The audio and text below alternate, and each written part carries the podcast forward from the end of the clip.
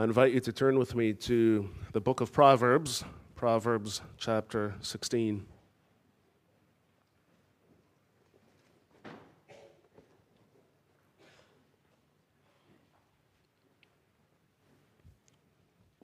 Proverbs 16, we're going to read the verses 1 through 6 together.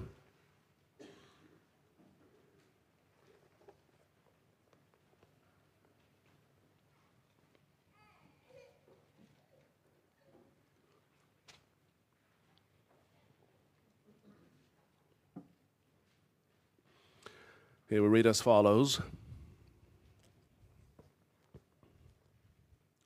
The plans of the heart belong to man, but the answer of the tongue is from the Lord. All the ways of a man are pure in his own eyes, but the Lord weighs the spirit. Commit your work to the Lord, and your plans will be established. The Lord has made everything for its purpose even the wicked for the day of trouble. Everyone who is arrogant in heart is an abomination to the Lord. Be assured, he will not go unpunished. By steadfast love and faithfulness, iniquity is atoned for, and by the fear of the Lord, one turns away from evil. And that last verse is also our text. By steadfast love and faithfulness, iniquity is atoned for and by the fear of the Lord, one turns away from evil.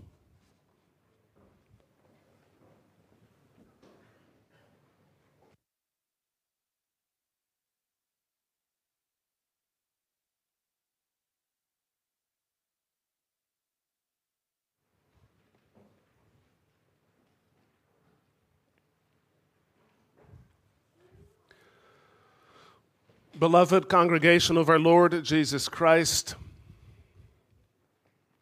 our Lord once said that these are the scriptures that testify about him. He said that in John 5, verse 39, in talking to the Pharisees. And by scriptures, he meant all of what God had revealed up to that point. Every page bears witness to him in one way or another, sometimes in unexpected ways, sometimes by implication. Now, one of those places is our text from this morning. By steadfast love and faithfulness, iniquity is atoned for. And by the fear of the Lord, one turns away from evil. This text reveals Christ indirectly. It reveals to us the need for Christ. This Sunday is part of the period before Christmas known as Advent. Advent comes from, the word Advent comes from a Latin word that means coming. Advent is a period of time right before Christmas, and it's the time when we start thinking about the coming of Christ and about what it means. So you could say that all of Scripture creates an expectation of His coming. All of Scripture highlights the conditions that made it necessary for Christ to come. So, as we prepare ourselves for the celebration for the Lord of the Lord's Supper this morning, we will see that our text from Proverbs does that same thing to us.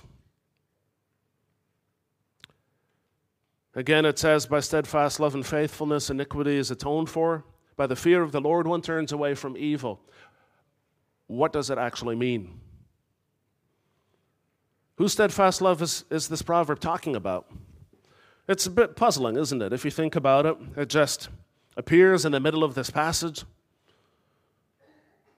And we would, we would read this for the first time. If you're theologically minded, you, you might read the steadfast love of God into it. But that's not necessarily the primary love that this is talking about. Because the phrase steadfast love and faithfulness can also apply to the behavior of people, people who know the Lord. For example, in Proverbs 3, verse 3, the writer is told, Let not steadfast love and faithfulness forsake you. Bind them around your neck, write them on the tablet of your heart. So, in this case, steadfast love and faithfulness means to, to be loyal and loving in your covenant obligations to, toward God and man, and to express this in the way that you live. So, this steadfast love and faithfulness is actually a, a human thing in that instance. But that makes it complicated, doesn't it?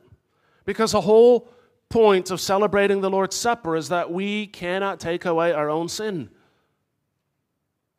That's what that reminds us of, of our total helplessness, of our need for redemption. And now we have a proverb that says, by steadfast love and faithfulness, iniquity is atoned for. How are we to, to make sense of that? We should always read the Bible in context. And what was the context in which this proverb was written? It was the context of the Levitical sacrificial system. There was a very complex system of sacrifices and rituals to atone for sin. For example, in Leviticus 9, verse 7, we read that Moses said to Aaron, Draw near to the altar and offer your sin offering and your burnt offering, and make atonement for yourself and for the people, and bring the offering of the people, and make atonement for them, as the Lord has commanded. And numerous other examples could be given. Many of these sacrifices were a response to human sin. Someone would not show steadfast love and faithfulness to his neighbor, and then would sin in that, and then would have to bring an offering to ask God for forgiveness for that sin. But there were always more sins to atone for. There were always more sacrifices to bring, and that was because all of these animal sacrifices pointed the way to Christ. As we read in Hebrews 10, verse 1, since the law has but a shadow of the good things to come, instead of the true form of these realities, it can never, by the same sacrifices that are continually offered every year, make perfect those who draw near. All these sacrifices pointed to the need for a Savior. So, whatever else this text might mean, it is not, it cannot be suggesting a parallel way of making yourself righteous in the eyes of God. It is not suggesting that if you just try long enough and hard enough, if you are loving and faithful enough, if your intentions are pure enough, then somehow you can compensate for your sin. It does not say that. Your steadfast love and faithfulness will never take away your sin. But it is an important part, an essential part of the process of atonement. Think about what the Lord's Supper form says under the heading self examination. It says in the third point, let everyone examine his conscience, whether it is his sincere desire to show true thankfulness to God with his entire life, and laying aside all enmity, hatred, and envy to live with his neighbor in true love and unity. And that is the same idea that we find in this proverb. The point is that you cannot have forgiveness if you refuse to live with your neighbor in true love and unity. That's what it means. This was true in the Old Testament as well. You could offer all the sacrifices in the world, but if you refuse to show steadfast love and faithfulness to your neighbor, if you refuse to live with him or her in true love and unity, then there is no forgiveness. That's why the Lord says in Micah 6, verse 8, He has told you, O man, what is good. And what does the Lord require of you but to do justice and to love kindness and to walk humbly with your God? That challenge still stands for us this morning. Yes, we have forgiveness through the blood of Christ and His blood only.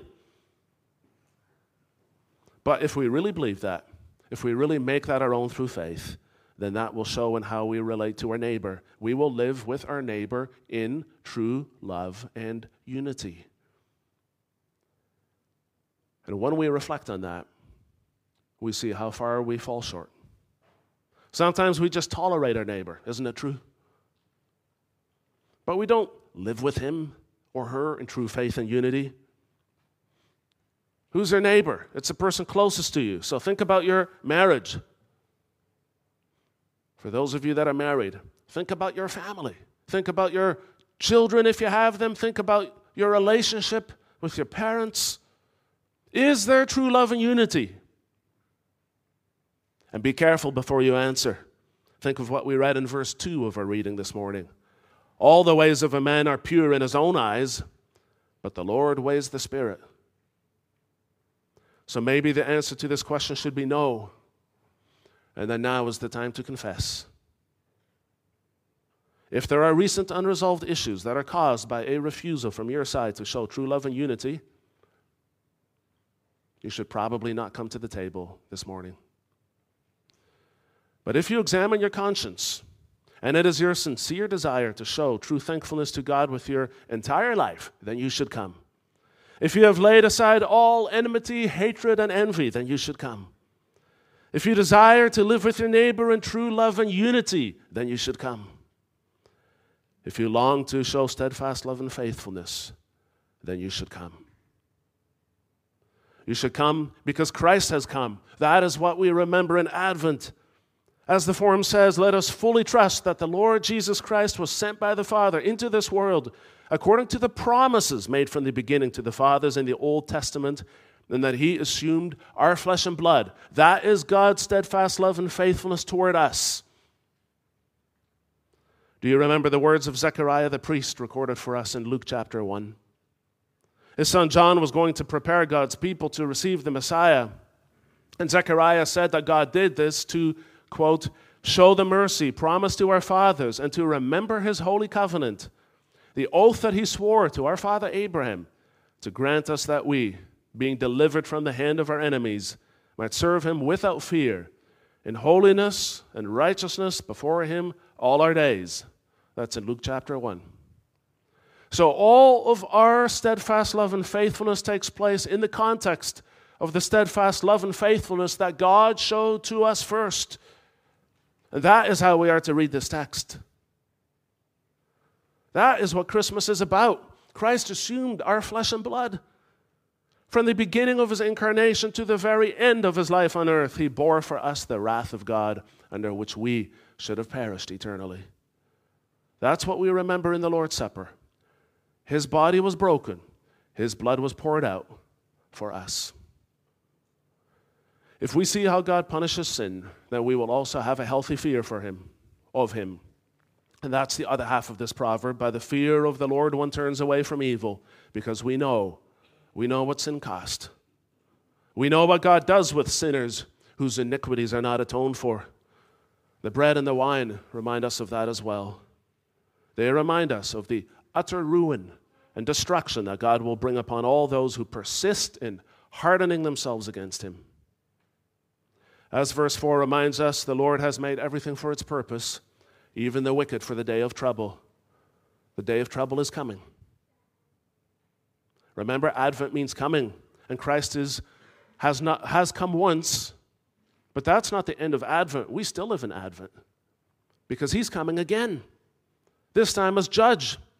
And if we are not willing to show grace to others, then it can only mean that we have never really received the grace that was depicted for us in the sacrament. And as verse 5 reminds us, everyone who is arrogant in heart is an abomination to the Lord. Be assured, he will not go unpunished. So the sacrament assures us of that as well. But more than anything else, it assures us of God's steadfast love and faithfulness towards us. Jesus really was born. He really was born into this world. He really was the ultimate physical embodiment of all of God's steadfast love and faithfulness to his people. And he really atoned for their sins. He really died. He was really raised from the dead. He really calls us to have faith in him also today. So then let us turn away from every remnant of evil that still lingers in our lives. And let us show steadfast love and faithfulness to each other in turn. Because Christ has atoned for all our sins. Amen.